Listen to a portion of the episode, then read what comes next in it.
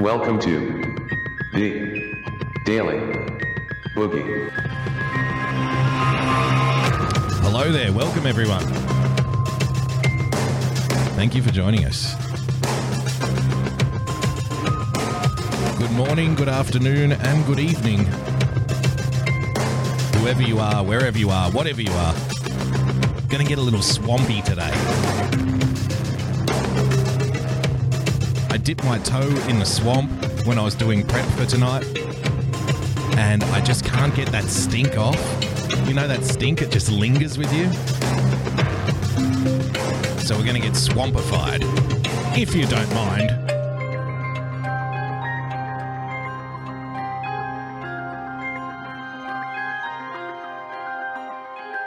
Let's go.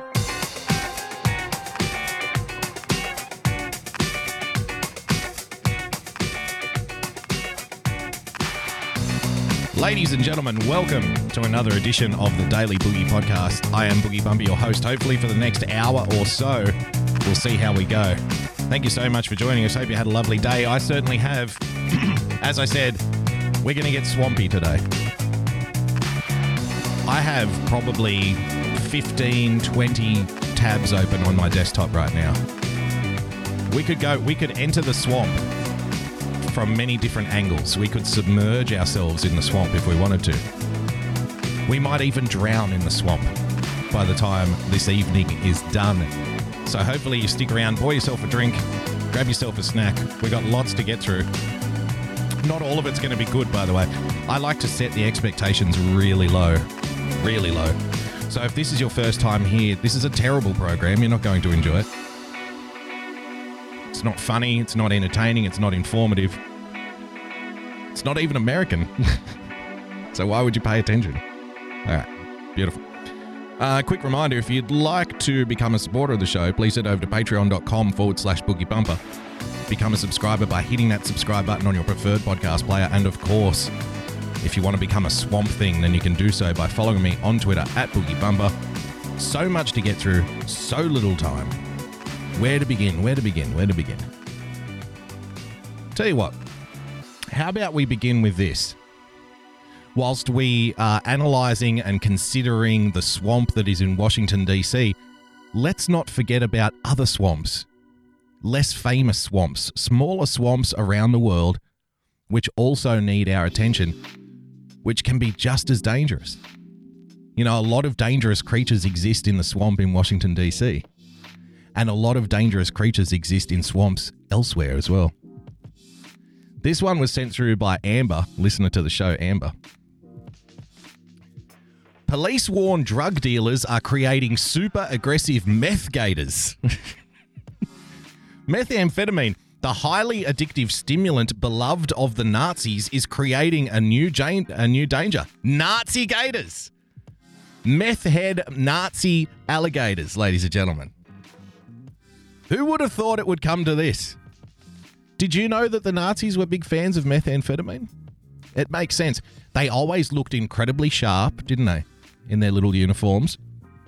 They were incredibly focused, goose stepping through the main streets of Poland and France and other Western European nations. Something, they had to be on something.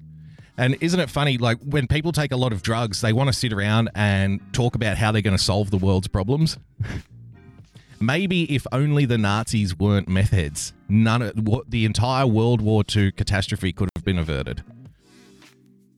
People think World War II was started by, you know, bigotry or hatred or defense of one's population or the need to push back against communism or the Treaty of Versailles, plunging the German people into poverty and a natural reaction to that, or perhaps the Weimar Republic. That's all wrong.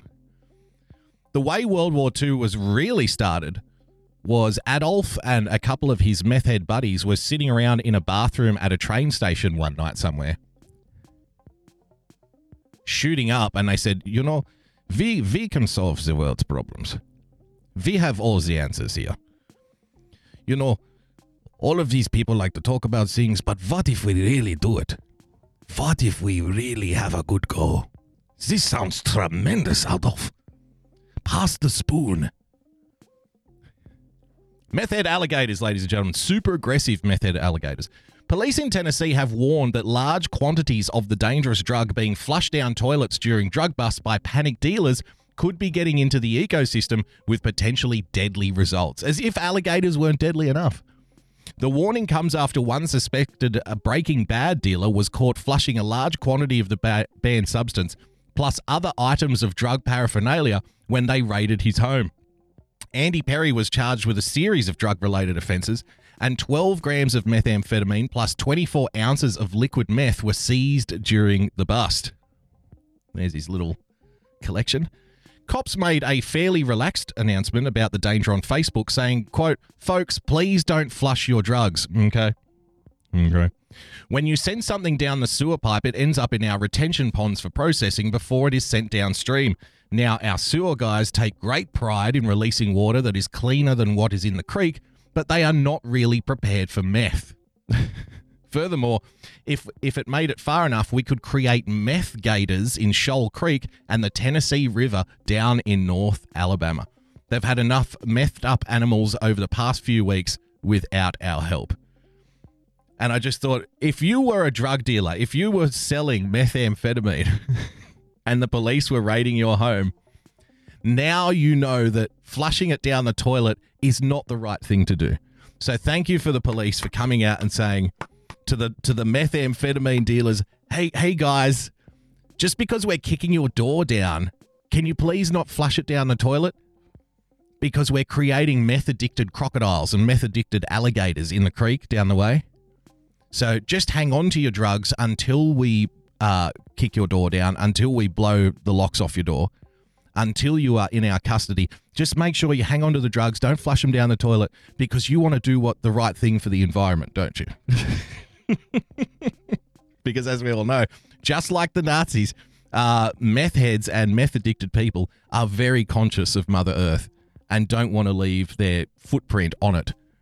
They're very conscious of preserving the natural habitat of the alligators. Those conscientious methamphetamine dealers. The, the I just thought that story was funny. The real swamp, ladies and gentlemen. Facebook went to Washington once again. Facebook was in Washington, yes, fronting a Senate Financial uh, Banking Committee hearing about their cryptocurrency Libra, which they're hoping to launch sometime this year, potentially early next year. We covered this on our show, the potential problems that come with Libra. Uh, they've already signed agreements with a number of corporations, that being MasterCard, Visa, Uber, Lyft. There's about two dozen companies that Libra is already on the books with. So they want to, in their own words, take over the world financial system. Facebook the company that intentionally conducts psychological experiments on its users to see how depression affects their consumer and buying habits. Facebook, the company that sells users' private information to other corporations around the world. Facebook, the company that has recently been fined 5 billion euros for its lack of security and data protection. Facebook wants to take over the world financial system. And what could possibly go wrong? Of course, if you are creating a digital currency, then this we'll get to this article in a second. If you're creating a digital currency and you are Facebook and you are, you know, a private company and you have signed agreements with people like Mastercard, then the running of a small business whilst using Facebook instantaneously the, the problem of censoring people and kicking people off the platform just because you feel like it all of a sudden has very real, severe real world consequences. You could be denied access to the marketplace. And of course, Facebook is a company that can boast 2 billion users worldwide in very di- in all different countries on planet Earth. And if they are able to create a digital currency, you now you have a very serious attempt at creating what? A one world currency. 2 billion users worldwide, one currency being shared between all of them. Is Libra a cryptocurrency? Meltem Demirors, Chief Strategy Officer at digital asset manager CoinShares, said the primary problem is Facebook's representation of Libra as a cryptocurrency. My issue is Facebook has chosen to style this as a cryptocurrency, Demirors told Yahoo's Finance on the Move. Facebook's framing of Libra, Demirors said, has led media and lawmakers to say what they're doing is just like Bitcoin and should be treated similarly, and it's fundamentally not. And that's correct. It's not a cryptocurrency, it's a digital currency.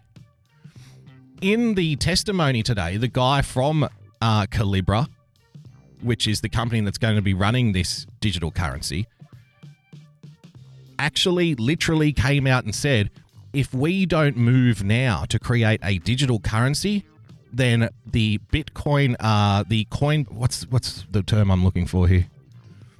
Uh, the blockchain technology. So blockchain is the anonymous Bitcoin and whatnot. Blockchain technology is going to take over, and we're not going to be able to track financial moves around the world. They are creating this to rival Bitcoin to rival blockchain technology. He also said if you want to buy into Libra, then you have to hand over a government document with your ID. So if you want to engage in business on Facebook in the future and tap into their 2 billion user base in order to sell your trinkets, you're going to have to register your ID, a government issued ID like a driver's license in order to access your, you know, digital wallet online. They are rival, they are attempting to rival cryptocurrency which is largely anonymous using blockchain technology. They said this. we have to do it otherwise everyone's going to be using blockchain and then it's going to be anonymous. And then the governments aren't going to be able to track what people do with their money. So they're doing a great service. I remember 2 years ago I did a video on Bitcoin and people were saying, "Oh, this is going to be the end of you know regular currency, blah blah blah." And I said, "Well, come on, the people that run the Federal Reserve banks around the world, the people who, the very powerful money men in the world, do you think that they're just going to sit back and let, you know, uh, cryptocurrency take over the world financial markets? Do you think they're just going to let that happen? Ah, oh, well, we tried. We tried, guys. We had a good run for the last hundred years, but I guess blockchain is taking over. It's time for us to go away, sit back, settle down, just just blend into the background. They're not going to do that. So I suspect this move by Facebook is precisely their counter move. But I want to take you to DC today. A couple of interesting things I noticed in today's hearings. A little bit of bipartisanship this is the first time I can recall since Donald Trump was elected president that Democrats and Republicans in a Senate hearing have actually been saying the same thing and are actually working on the same side for once. You're going to find this terribly impressive. Check this out. Uh, let's start off with a couple of ladies from Arizona. Uh, first up, Martha McSally. Is capitalizing literally on that data. And so I have to say, That's not I'm Martha not McSally, though. reassured by your statement that you can't see any reason right now why uh, there. Senator McSally. Thank you, Mr. Chairman. Uh, Mr. Marcus, uh, I don't trust Facebook. And uh, it's because of the repeated violations of your users' privacy, a repeated deceit, and I am not alone. As you know, um, in 2011, there was a, a consent decree uh, with the Federal Trade Commission related to your privacy practices. Evening, everyone. Um, Thanks for so joining that's us. That's where it started there with investigative bodies, but it hasn't ended. Even after that consent decree, uh, Facebook is ag- under investigation again. And uh, approved, FTC has approved a fine for about $5 billion just recently because of your repeated violations uh, of your users' information. Uh, for example, uh, you know, without users' permission, sharing personal profile information with outside software developers, uh, selling that off again, uh, data breaches, uh, allegations that you've repeatedly changed users' privacy settings without notice. Smokey Bear in the chat raises an interesting point, um, talking about Facebook. They're complete. They're complete. They have completely blown up their trust with the public. People no longer trust Facebook, and rightfully so. But he says this is precisely why many people will never use this. I can't believe people are this stupid. There's two things to that. One, never underestimate the potential for stupidity in the average person. Maybe stupidity is too harsh a word. Never underestimate the ignorance of the average person. How many people who use Facebook on a daily basis are aware of all of the scandals that Facebook has endured over the last two or three years? And here's the thing if they are aware, how many of them even care? How many of them would see the scandals about privacy, uh, data retention, uh, meddling, kicking people off, banning things, right?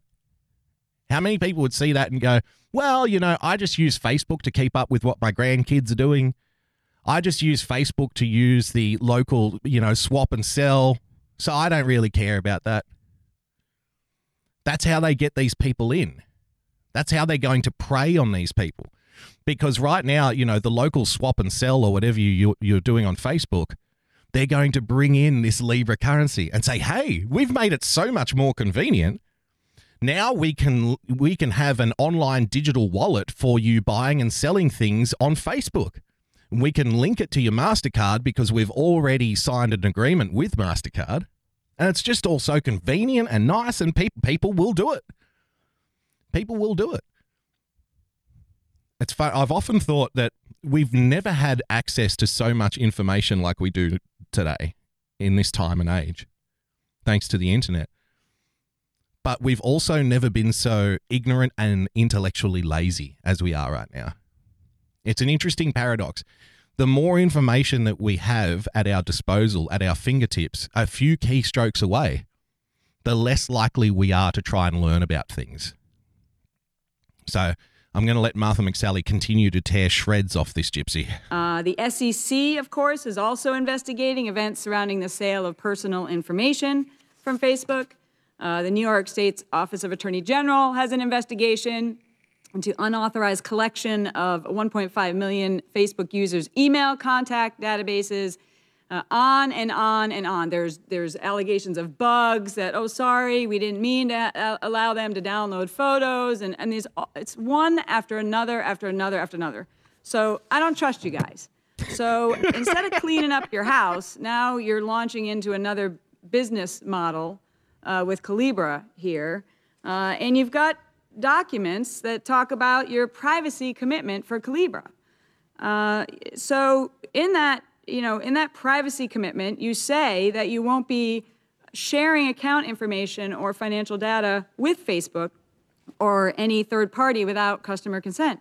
So how do we know that this isn't going to change and how do we know you're actually going to do that based on your track record of failing and violating and deceiving in the past? It's a totally uh, fair question, Senator. Um, Yeah, and I I want to put the um the crosshairs on people who run businesses on Facebook and then pretend like there's nothing wrong with it. You know, the rest of us aren't that stupid.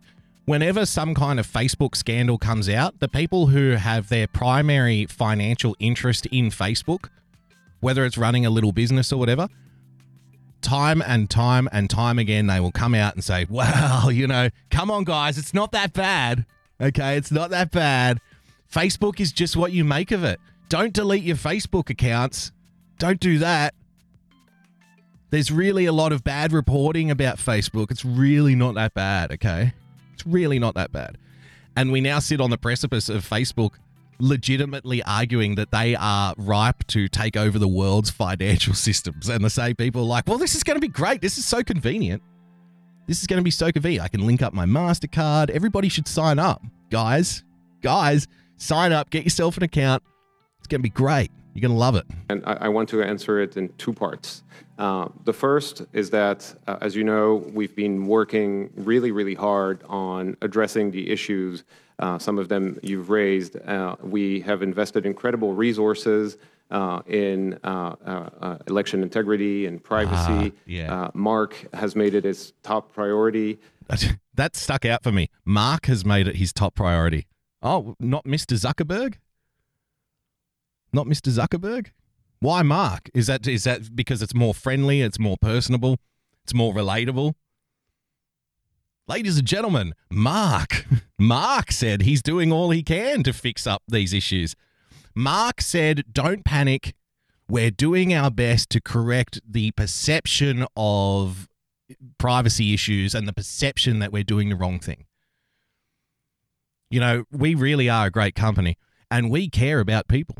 That's why Mark here is doing his utmost to satisfy your demands for more transparency and better privacy regulations.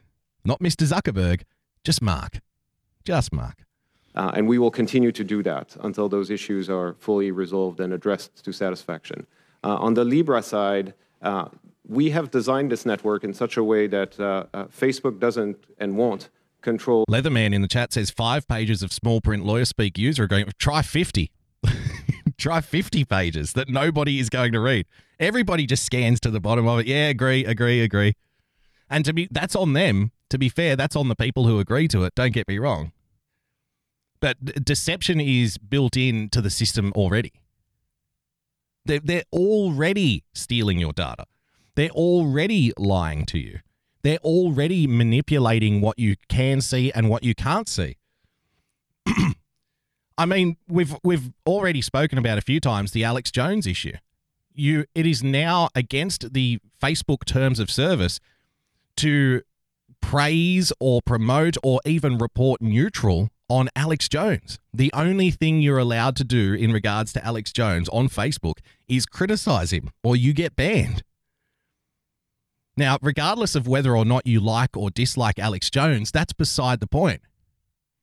The power that a corporation of 2 billion users that wants to take over the world financial markets to have over its user base to say that here is a person that we are choosing that you can only demonize if you want to participate in this 2 billion population marketplace with our new digital currency.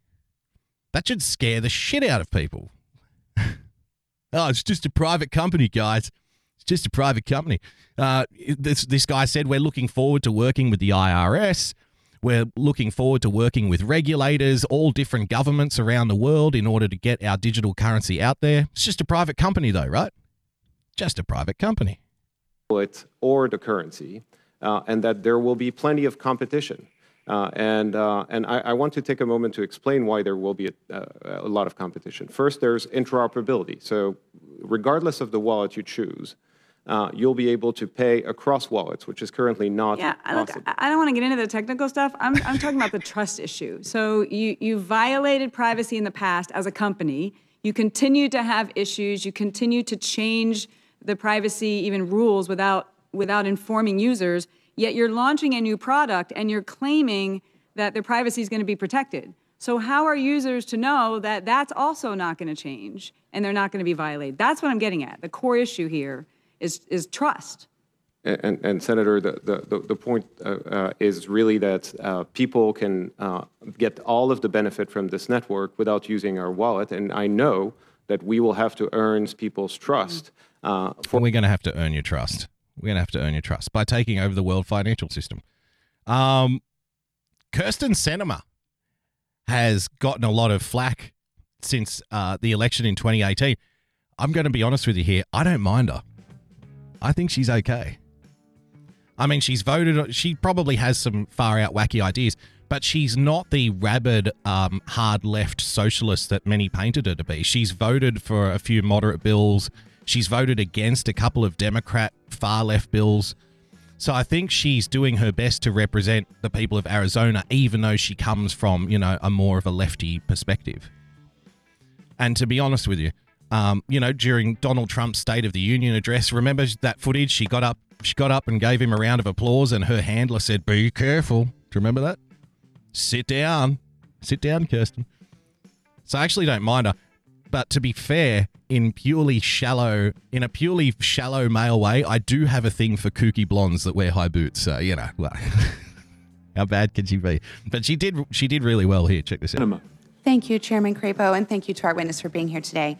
Mr. Marcus, Arizonans have heard a lot of promises from Facebook over the years about privacy. For example, Facebook promised when it acquired WhatsApp that it would not scrape our message data to deliver targeted ads.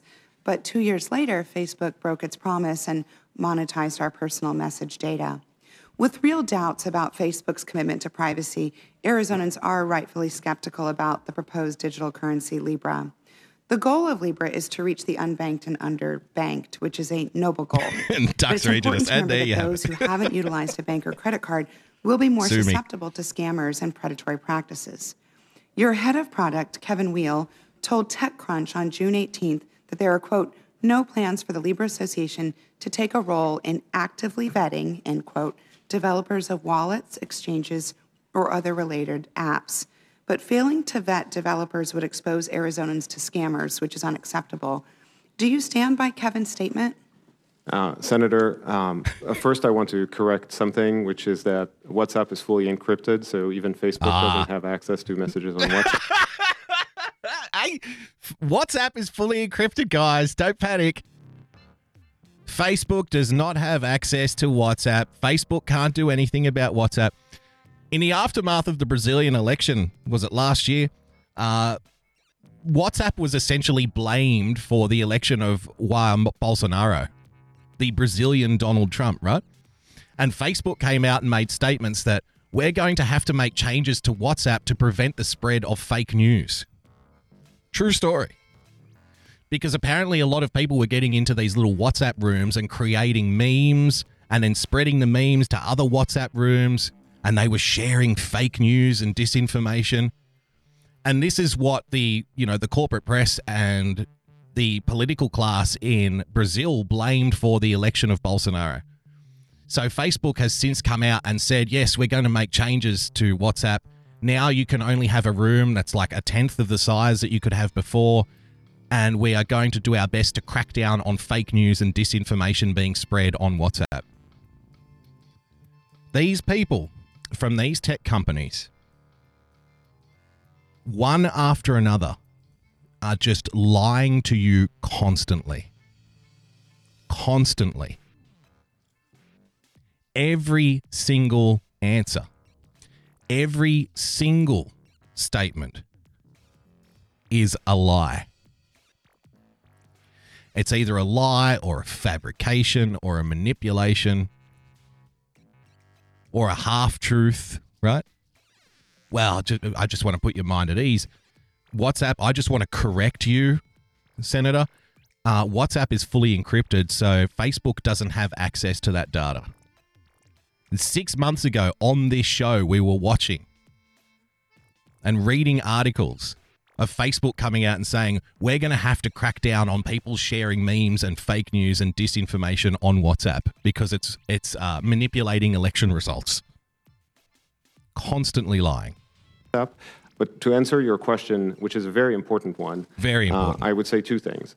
One is that while Fusion uh, Blast the wants Libra 444. Association uh, will not get in the way of developers developing things, Thanks we for will joining need, us uh, as an on association, Live. to find the right approach to ensure that publishing uh, services on the Libra network uh, has controls. Uh, and the one thing I want to say as well is that uh, financial literacy is really important.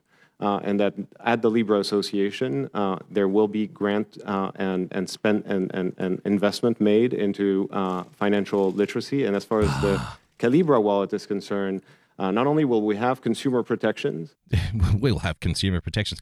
We're going to spend money educating people on finance. Right.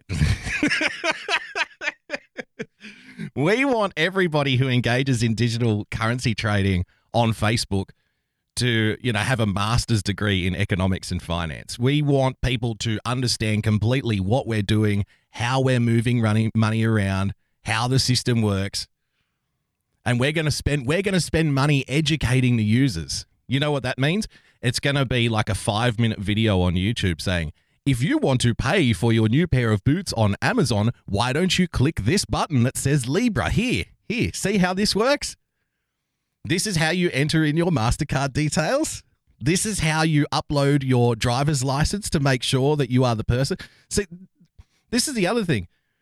They're, they're trying to rival blockchain you can only use Libra if you upload a government document proving who you are.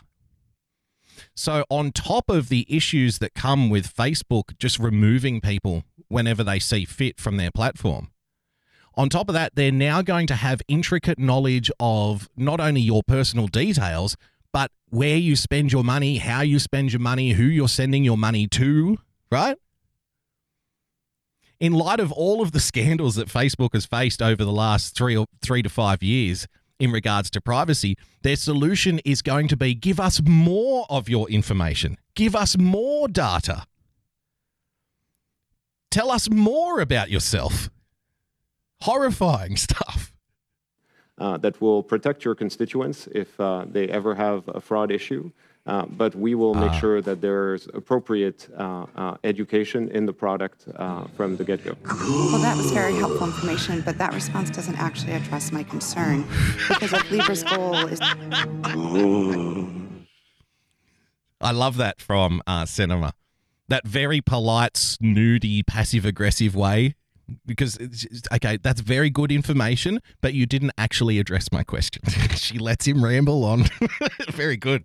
To reach a population that studies show are especially vulnerable to financial fraud and abuse. Without more vetting processes for these developers, Arizonans will be more likely to be scammed using Libra, which can jeopardize their hard earned savings and financial security. So, while we're on the subject of scams, here's a hypothetical scenario for you. Let's say an unsavory app developer that's based in Pakistan utilizes an exchange that's based in Thailand to rip off an Arizonan who's using a wallet that was built in St- Spain. So they steal all of their Libra. And that, of course, is minted by an association based in Switzerland. So, which law enforcement or governmental agency in which country does the Arizonan call to seek his or her legal and financial recourse in this situation? See, you have to give credit where it's due. Now, an election campaign is designed to tear shreds off people to make uh, smear attacks and whatnot. She's actually asking legitimate questions of these, and it's it's so refreshing as somebody who's watched hours of these kinds of hearings with politicians talking to people from Facebook and Google and Twitter and whatnot. Apart from Ted Cruz, who gets it, we are too often fronted with politicians who say shit like, well, you know, Mr. CEO, thank you so much for spending our time here. Uh, we appreciate you coming to this hearing. Now, I have a lot of concerns. People have told me that the Facebook is banning conservatives. So I just want to know the person who's in charge of the banning, uh, are, are we going to be able to send a letter to them? And the guy's like, uh, well, there isn't, there isn't just one person. Uh, you know, there's algorithms, blah, blah, blah. Uh huh, uh huh. So, what, this algorithm, is he available? Can I get him on the phone, Alan Algorithm? I mean, this is the guy we're supposed to be talking to. Uh, if I put in, if I put Facebook in the Google, am I able to log on and then uh, get my news feed from the Twitter? Like, how do I log on to the Google? This this is the kind of shit that these politicians who are completely out of touch with, you know, the nuances in regards to internet freedom and data retention, data mining and whatnot, right?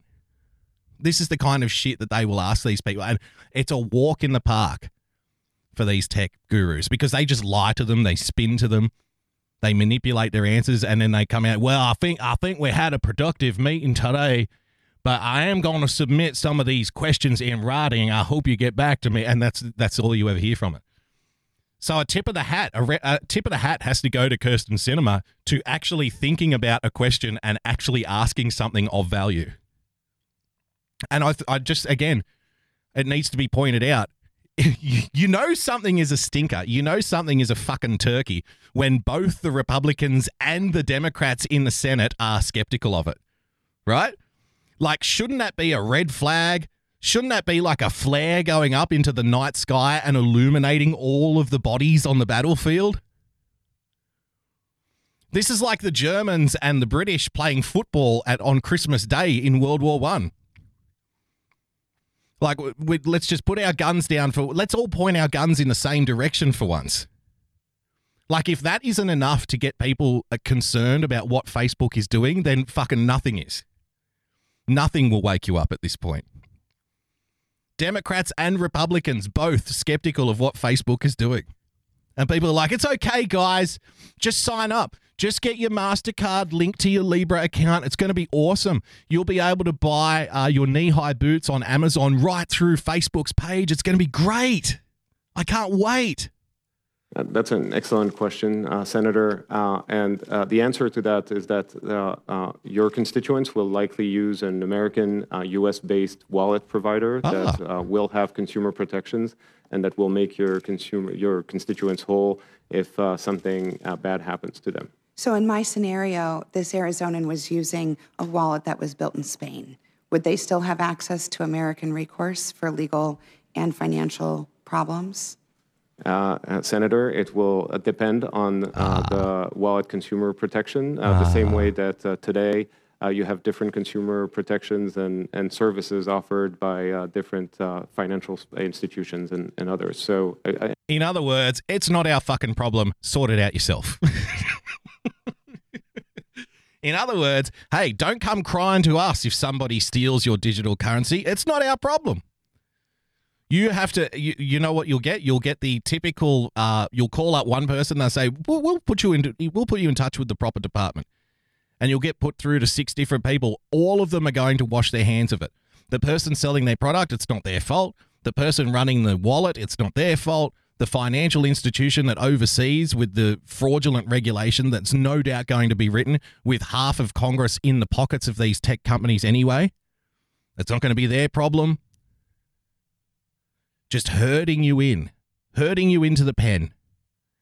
And another step towards a global currency that some people have been fighting for for decades.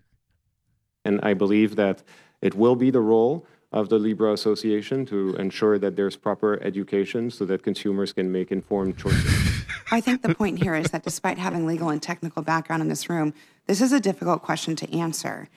You posited that they would likely be using an, Air- uh, an American wallet, but if they were using a wallet from another country, that complicates the answer. This is a real challenge, and Arizonans deserve answers on what rights they would have as consumers and how they would use them. I also have some national security concerns. Despite granting anonymity, traditional cryptocurrencies are not the first choice of drug cartels, terrorists, and human traffickers because cryptocurrencies aren't very easy to use. But Libra is not a cryptocurrency, it's a digital currency that promises both anonymity and ease of use, which raises concerns about its potential exploitation for illicit purposes. I'm concerned that drug cartels and human traffickers, major problems, of course, in Arizona and border regions, may try and use Libra to finance their operations along our southern border. Your testimony says Can can we just can we just give a moment to tip our hat to Kirsten Sinema? Talking about drug cartels and human traffickers on the southern border, she's actually made the distinction between a cryptocurrency and a digital currency.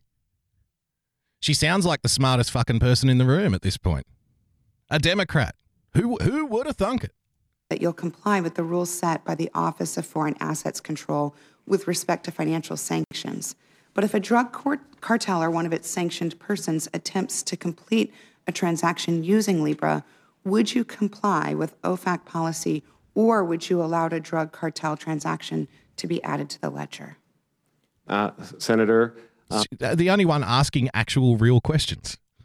First of all, Libra is not anonymous, so we will have an AML program. And uh, as far as the Calibra wallet is concerned, we will have full KYC and AML programs. As a result, uh, those types of activities uh, uh, will uh, be very difficult to conduct uh, on this network. And uh, you have my commitment that we will take the time before launch to ensure that the network uh, and the proper measures uh, are taken to you, you look. Your concerns are well founded. Okay. Thank you for the intelligent question, Senator.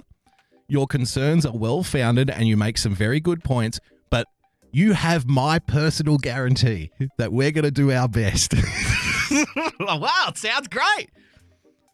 What could possibly go wrong? Didn't you hear, guys? Guys, didn't you hear? the guy who's running the digital currency gave his personal guarantee that everything's going to be okay. He put his personal stamp of approval on the digital currency. So, what are you worried about? What are you worried about? Nothing's going to go wrong. Guy, you have my personal guarantee that this is all going to work out fine. Okay? So stop panicking. Stop being conspiracy theorists out there. I mean, if you can't trust the guy who wants to run the digital currency, which is owned by Facebook with all of their scandals over the last five years, and in their own words, wants to take over the global financial system, who can you trust? Experience on privacy. And again, I just one more time, a tip of the hat to at least Kirsten Sinema, the Democrat senator from Arizona, raising legitimate concerns and asking legitimate questions. on extremism, on fake news. Is it fair to say you're still working on solving those problems as a company? Uh, Yes, Sen- Senator, we have a number of uh, issues that we're okay. hard at work solving. So, so you're working on solving those problems. They are not fixed yet, correct? I- When did Sean Penn get elected to the Senate? Where is he? Past. Right. Cybersecurity. Look at that. when did this happen? I had no idea. Sean Penn, he's he's very believable as a senator. Very talented man. There's one more guy I want to show you here. Uh, this is the other end. So we've given a compliment to a Democrat, that being Kirsten Sinema. Now we're going to give another Democrat a bit of a slap around the ears for being such a fucking idiot. not for the efficacy of these programs to take a step back, quite the opposite. We believe that uh, we can help improve the efficacy of these programs, and we'll work hard to make that happen because this is something that I care deeply about. Well, I appreciate that. I, I am. I do have some concerns about that because, as Senator Brown said in his earlier, we've seen Facebook uh, run into problems uh, and their platform time and time again uh, on any number of issues. And I think Senator Brown's comment was it's just another learning experience. But at some point, Oh no, here he is. This guy here. So I hope, Mr. Chairman, you get to hear your, your colleagues' comment. Now, I was I was happy for about an hour and a half of this because I thought, wow, nobody's taken the opportunity to do the usual thing, which is attack Donald Trump in a context where there is no reason to attack Donald Trump. But then enter this Democrat senator, and the it would, the dream went up in smoke. We nearly got the whole way through a Senate hearing without somebody mentioning Donald Trump for being a racist. But here we go. And so I'm going to make a couple comments I hadn't planned uh, to make otherwise. Uh, Number one, planned this. Uh, Senator Kennedy rightfully uh, pointed out uh, Facebook's failings uh, in the face of Russian interference in the 2016 elections. I know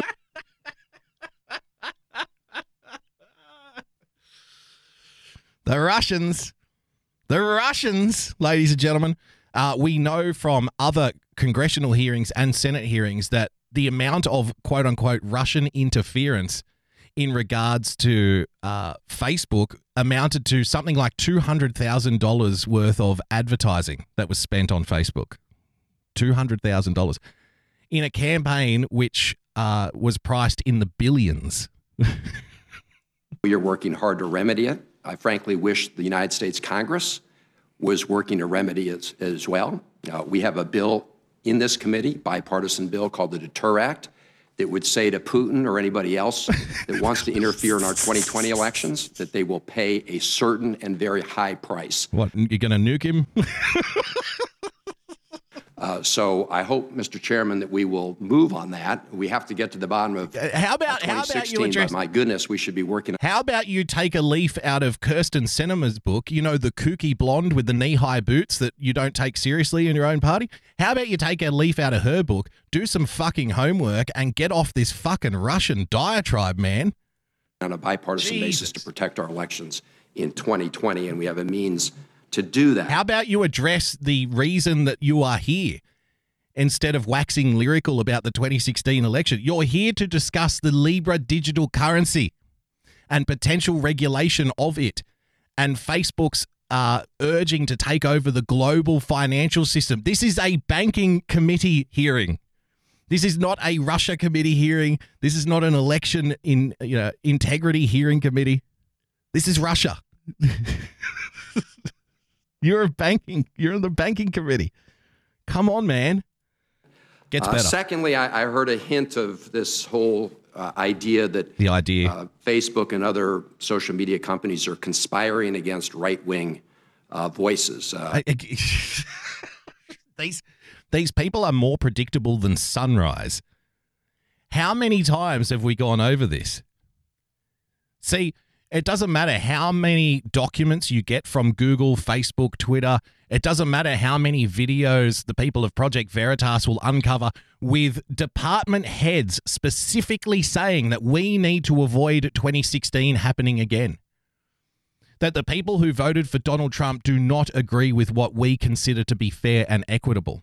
That we need to manipulate things in order to promote certain ideas over other ideas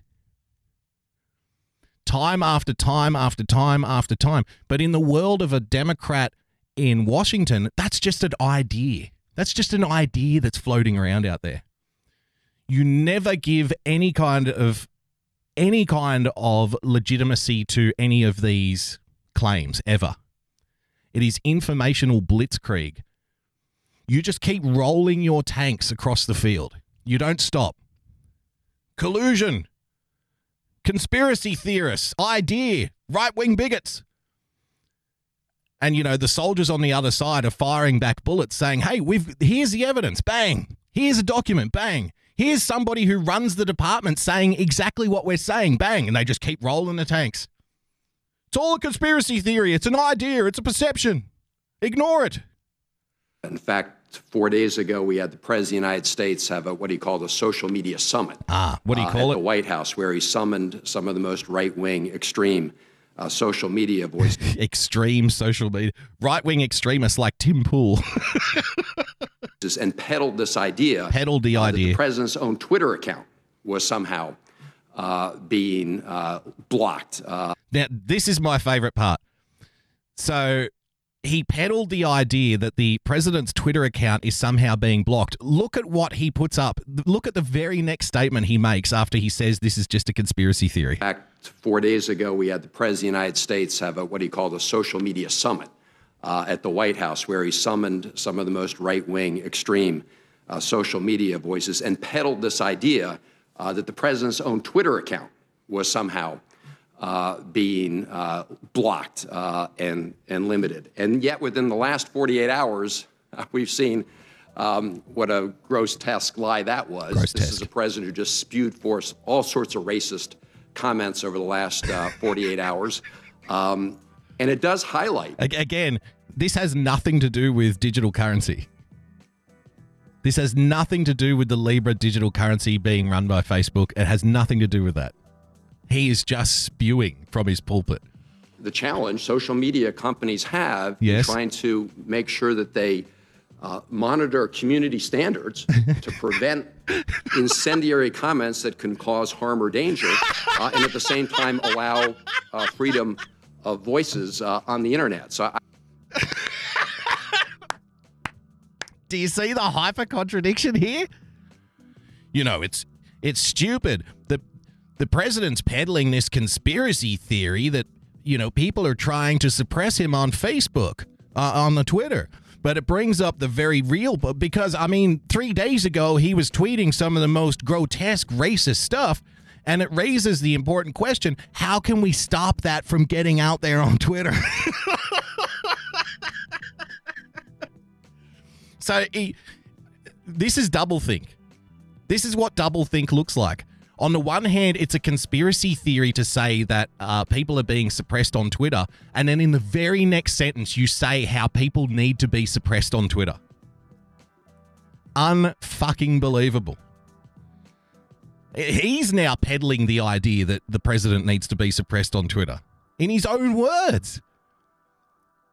You know, there's this there's this conspiracy the- this right wing conspiracy theory floating around out there that uh, people want to be people want to suppress other people on Twitter. I mean that's garbage. You'd have to be a real loon to believe that. I mean, look at the fact the president tweeted out something racist. This proves that we need to suppress people on Twitter. Jesus Christ. Ah, where to? Where do we go from here? Tell you what, let's do a story. Here's one for you that I found fun. Rubber Bandit. Grunting creep. We're going to jump around. I've got too much stuff. Grunting creep in gimp suit chases terrified woman through Somerset Village, sparking police helicopter search. A grunting creep in a gimp suit chased a terrified woman through a sleepy Somerset vid- village, sparking a police helicopter search. She was walking through the village of Claverham when she saw the stalker charging at her in a full black rubbery suit on Thursday night. There he is. Look at that. he approached her while grunting and breathing heavily before fleeing.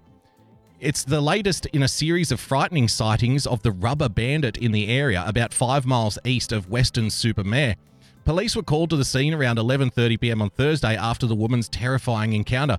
A search helicopter was dispatched as well as a police sniffer dog, but officers were unable to trace the subject.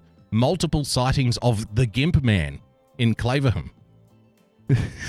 People really need to get alive. The victim in her 20s said she has been left badly shaken by the ordeal, but has chosen to speak out to raise awareness. I would never forgive myself if this happened to somebody else uh, and I hadn't said anything. Describing what happened, she said, I was walking along with my torch and looked up to see someone charging at me in a full black rubbery suit and managed to take a picture. He kept coming towards me and was touching his groin, grunting and breathing heavily. There, is a man on the loose in the UK wearing a gimp suit, walking around, touching himself, grunting and breathing heavily. but it doesn't end there. Follow up Gimp suit copycats like killer clowns feared after man terrorized Somerset village.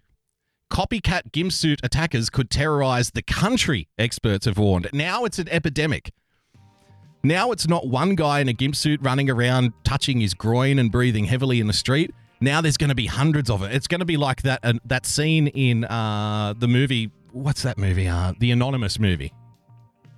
You know, remember, remember. So when they all come out to protest and they're all wearing the scream mask, it's going to be hundreds of guys in gimp suits wandering around the UK, touching themselves. I don't know, but I know it's not good. I know it's not. Um, I know it's not right to you know harass women on the street or anything like that and intimidate them. But the idea of hundreds and perhaps thousands of people in gimp suits wandering the streets at night just fucking makes me laugh. I don't know why.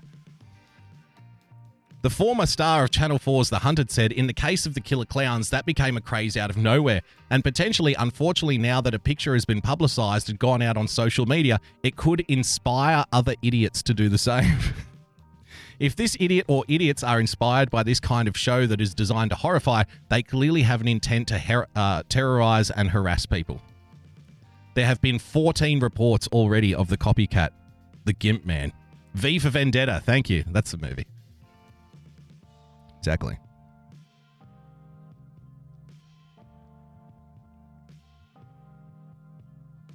Uh, tell you what. I wanted I wanted to point this out because it's something we've been talking about for a while in regards to the swamp. Democrats should confront their revolutionaries before it's too late. This is the Washington Post. Something I've been saying to the progressives out there, the progressive comrades, that I don't think that they get, and I'll say it again. The Democrats hold the House thanks to purple districts and candidates who ran on local issues as moderates, right? And there's about 70 seats right in the middle of the country there in, in you know the suburbs that are swinging districts that Donald Trump won in 2016 but the Democrats won in 2018 and they're very very small margins. We're talking like less than 1% less than 2% less than 3% and these districts uh, they have nothing in common with the deep deep blue districts that people like Ocasio-Cortez and Ilhan Omar come from so it's actually in the Democrats' best interest to, you know, cut these people off at the knees because they're making their recapture of the House in 2020 ever more difficult by making the by turning themselves into the face of the Democrat Party. It's been decades since Democrats had to confront a genuine challenge from the far left. Notwithstanding the unity that President Trump seems to have offered the party in the last few days, recent events show the period of relative unity among Democrats is probably temporary. The cracks in the party were most evident last week after Rep. Alexandria Ocasio Cortez casually deployed the race card against Speaker Nancy Pelosi. To be sure, Ocasio Cortez's sideswipe implying Pelosi singled her and her progressive allies out for criticism because they are women of color was bad enough. But the real depth of the challenge Democrats face is better seen by looking at comments from Ocasio Cortez's chief of staff. He attracted derisive, uh, derisive attention from the House Democrats' official Twitter account late last month when he said that moderate Democrat Sharice Davids was enabling a racist system through her votes. The fact that Davids is a gay Native American did not seem to matter to him, nor did the political realities she faces. The only thing that seemingly matters to Ocasio Cortez's chief of staff is that she hasn't supported a revolutionary uprooting of the United States political and economic system. This charge echoes some of the historical fights within the American left. In the early 1920s, communists who believed in revolutionary change of Western democratic capitalism broke with their more moderate social democratic colleagues. What had once been a unified international left under the umbrella of the Socialist International became divided with the revolutionary elements grouping under the Comintern. In most Western European nations, the two strands of the left battled politically for decades, with the ele- evolutionary left striving to keep the revolutionary left at bay. Observers may wonder why Ocasio Cortez and her chief of staff are engaging in this uh, battle. From the viewpoint of the evolutionary left, such efforts are futile and self defeating, but that assumes Ocasio Cortez shares the Democrats' historic commitment to center left evolutionary change.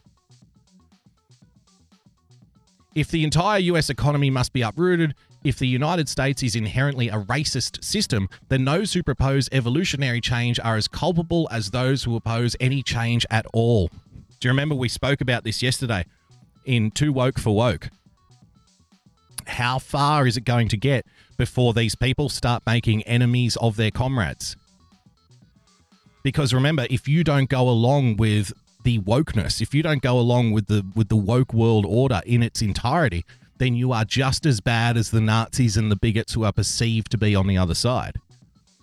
Your role is to shut up, put your head down, and agree.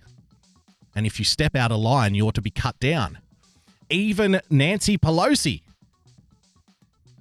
because she dares to say something that the progressive far left don't like, is also a racist too, right? So nobody's safe. This is a an ideology that demands, that commands complete and utter subservience. Because if you're not part of the solution, you're part of the problem, right? And they'll even cut they'll even cut the heads off their own people if they have to. And this is why more moderate Democrats are saying, well, we need to get rid of these people. They need to be primaried because they're making their election chances more difficult in 2020 to retain the House. I want to show you this.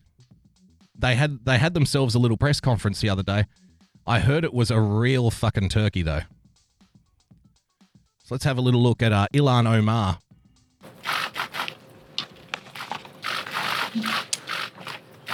Thank you, Congresswoman um, Ayanna Presley. This country was founded on the radical idea that we are created equal and endowed by our Creator with in, inalienable rights. Close enough. And yes, we have a long way before we fully live up to those values. It is for this reason precisely that we have to take action when a president is openly violating the oath he took to the Constitution of the United States and the core values we aspire to. As Martin Luther King said, all we say to America is be true to what you say on paper. I believe this is a pivotal moment in our country. The eyes of history is watching us. Right now, the president is carrying out mass deportation raids across this country in each one of our districts. Right now, the president is committing human rights abuses at the border, keeping children in cages, Same and having lines. human beings drinking out of toilets. Double down. Drinking out of toilets. Let's double down again. Let's keep it going. Human rights abuses, drinking out of toilets. This president, who has been credibly accused of committing multiple crimes, Uh? including colluding with foreign government to Uh, Collusion? collusion again, right? Like I said, just informational blitzkrieg. The facts don't matter. The truth does not matter. You just keep rolling. You just keep rolling with the same rhetoric over and over and over and over again. But again, the district that Ilhan Omar comes from is not representative of most Democrats. There's a reason that only four people are up there and not the whole party, right? I tend to think that this little press conference that they did yesterday was not a sanctioned press conference by the Democrats. Do you know what I mean? I don't think they got approval from head office to do this. Like, why isn't Nancy Pelosi standing behind her? Why isn't Chuck Schumer standing behind her? Right? Why is it just the four of them? Did anyone from the press ask that? No, of course not. Of course not. The reason is because these people, even even to the Democrats that many people hate so much, these people are dangerous to the Democrats' re-election chances in 2020 in the House specifically. Interfere with our election. This is a president who has overseen the most corrupt administration in our history. Right.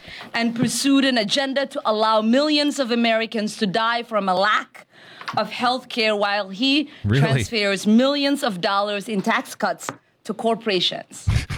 this is a president who has said, grab women by the pussy. this is a president who's called black, black athletes sons of bitches.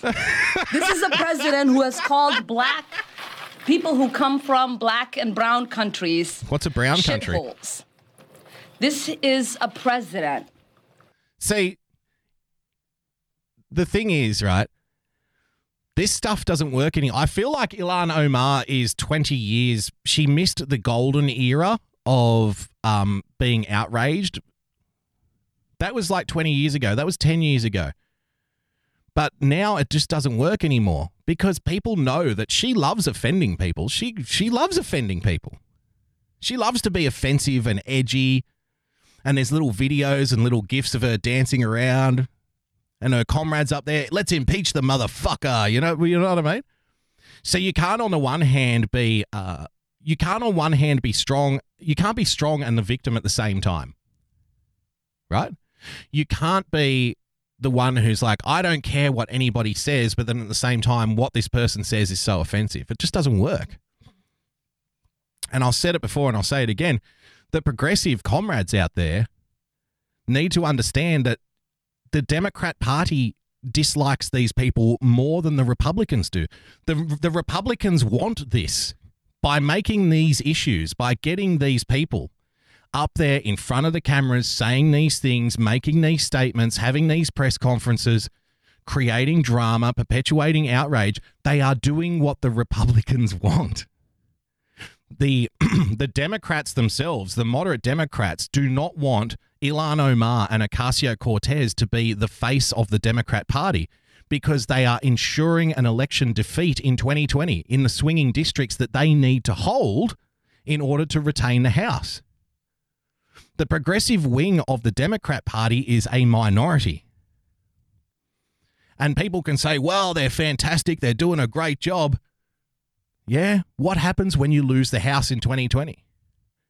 When all of those purple districts that were won by moderate Democrats running on local issues get overturned. Then what happens? That's the reason that the Democrat Party leadership is doing their best right now to primary these people out of their own seats.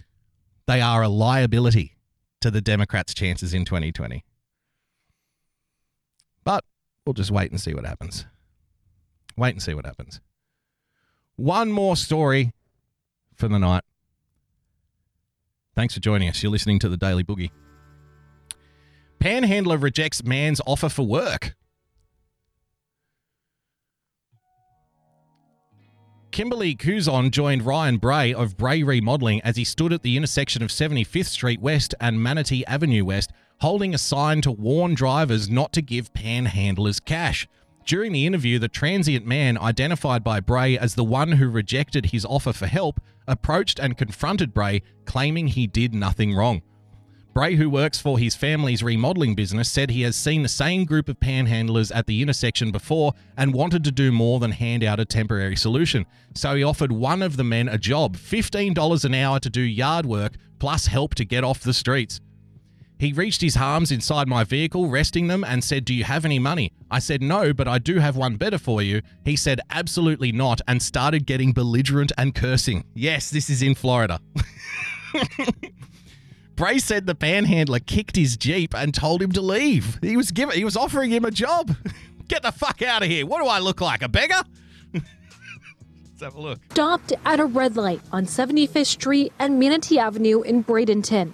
Ryan Bray caught the eye of a homeless man. He reached his arms uh, inside my vehicle, resting them, and said, Hey, do you got any money? I said, No, but I have one better for you. Instead of offering him a handout, Ryan offered the man a hand up. A job, $15 an hour doing yard work, but Ryan says his offer didn't go over well. He said, uh, uh, Absolutely not. Started getting belligerent, cursing. You know, you know that you are in the most entitled country on the face of the earth. You know that you, as a poor person, have it better than just about anybody else who's a poor person on the face of the earth. When you can live on the street and reject the offer of a $15 an hour job, somebody comes up. It's a fucking dream scenario for a homeless person. Somebody comes up to you and offers you a job, actual money, to do a little bit of light yard work, 15 bucks an hour, and you give him the finger. Fuck off. See, they say beggars can't be choosers. Au contraire. Apparently they can. And uh, then as I pulled off, he kicked my tire. Ryan had enough. I can't have my 13 year old daughter and my wife driving with their windows up and being berated the entire time if they don't give money. He went home, made a sign, and went to work to spread a So he went home and went and, and made his own sign and then stood next to the beggar. I offered him $15 an hour to do yard work, for which he refused. If we as a community stop paying them, they will leave our neighborhood. There you go. message. I mirrored him with my sign. Wherever he walked, I walked. He wants others to realize what he tried to do. I've seen a lot of people give a lot of money, and there's a reason they continually sit here. Monday afternoon, the man appeared once more, wouldn't give his name, but shouted foul language as Ryan stood near. This is not against the law. And still, he managed to get a dollar or two. Turning Point's executive director Adele E. Roser says some make a living off this. So it's hard to tell the difference between someone who's really homeless and somebody somebody who's just out there panhandling. She says if you want to help, give money directly to organizations helping the homeless and not those on the street. The best thing to do if we all want to get rid of panhandlers is to don't give to panhandlers. In Bradenton, Kimberly Queen. Give the money to me instead.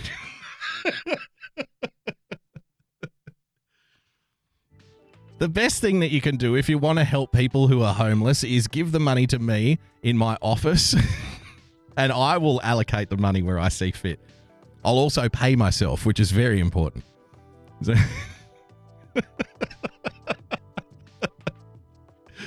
Don't give money to homeless people directly. Give it to somebody who has a job, okay? That's how we're going to fix this problem. Sensational stuff. There you go. There's the swamp. What the fuck is going on in Florida? Yes, the guy with a job now trolling the homeless person. Oh, where where's the empathy? Where is the empathy? You know, the American homeless people are panhandlers and grifters and they don't want to work. But the people who come over the, at least the, the good people who come over the border illegally could show a thing or two to these homeless folk. Show them what it really means to be in need. And patriots like Alexandria Ocasio Cortez and Ilhan Omar are going to teach you, you bigoted, homophobic, xenophobic Americans, what it means to be an empathetic person. With another accusation of their Democratic comrades being racist, of course, by not supporting bills to get money to the border in order to supply things like toothpaste and soap. and then complain that people aren't getting any toothpaste and soap. That's the way it's supposed to work. Thanks so much for joining us, guys. I'll be back tomorrow night at 11 o'clock, 11 p.m. We'll take some calls tomorrow. Thank you so much for joining us. If you'd like to become a supporter of the show, please head over to patreon.com forward slash boogie bumper. Become a subscriber by hitting the subscribe button on your preferred podcast player. Don't forget to follow our friends at Real Person PLTCS for the best 15 minute data downloads on the interwebs. And Christopher McDonald, Chris MC44 for 44 periscopes a day. If you'd like to get in touch, please do so on Twitter at Boogie Bumper. Until tomorrow night, guys, stay calm, stay rational. God bless. See you soon. Bye bye.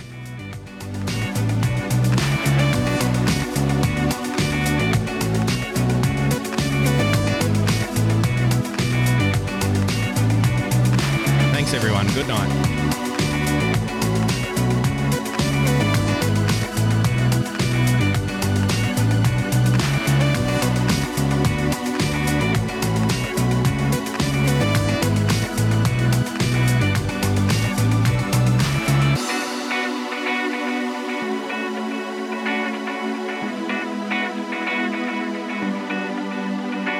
Thanks, Nisi. Thanks, Monica. Thanks, Kimbo.